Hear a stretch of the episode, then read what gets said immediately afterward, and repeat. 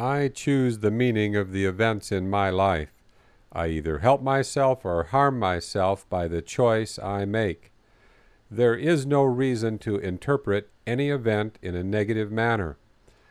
When a bad thing happens, putting a negative spin on it only makes it worse. I can take a bad day and make it into the worst day of my life. Each day I decide whether I will make mountains out of the molehills of life. When challenges happen, some people see mountains, some people see molehills, and others see no hills at all.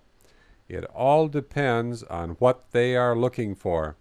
If I believe my dreams are impossible, I spin mountains of impossibility in my mind. I am a positive mind spinner. I am an expert at putting a positive spin on the events of my life. Not everything that happens is good. Nevertheless, no event is so bad that I cannot make something good come out of it. My challenge is to take what happens and make it into something beautiful.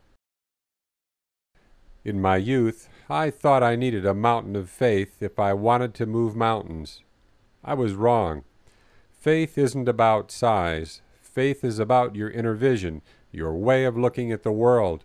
When you have faith, you can see things that other people cannot see, and you are willing to do whatever it takes and committed to making things happen.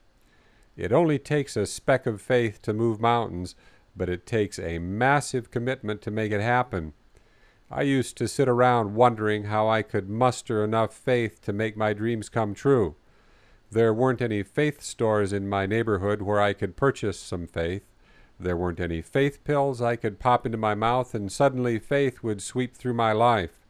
The only thing I found was obstacles, naysayers, and critics who said my dreams were impossible. They assured me that my dreams would never happen. Thank God I didn't listen to the prophets of doom. Contrary to their predictions, and in spite of all the obstacles, I am living proof that dreams come true. I discovered that when I am willing to do whatever it takes, when I am willing to take the next step, when I am willing to take the risk and accept the consequences, then I have all the faith I need to make my dreams come true. I worked in Saudi Arabia for 11 years saving up freedom chips because I was willing to do whatever it takes. I purchased a catamaran because I was willing to take the next step, and then I sailed around the world because I was willing to take the risk and accept the consequences. I found out that living my dreams didn't require a mountain of faith. It only takes a speck of faith to start moving in a positive direction. Don't sit around waiting for a mountain of faith to drop into your life. A speck of faith is all you need to start living your dreams.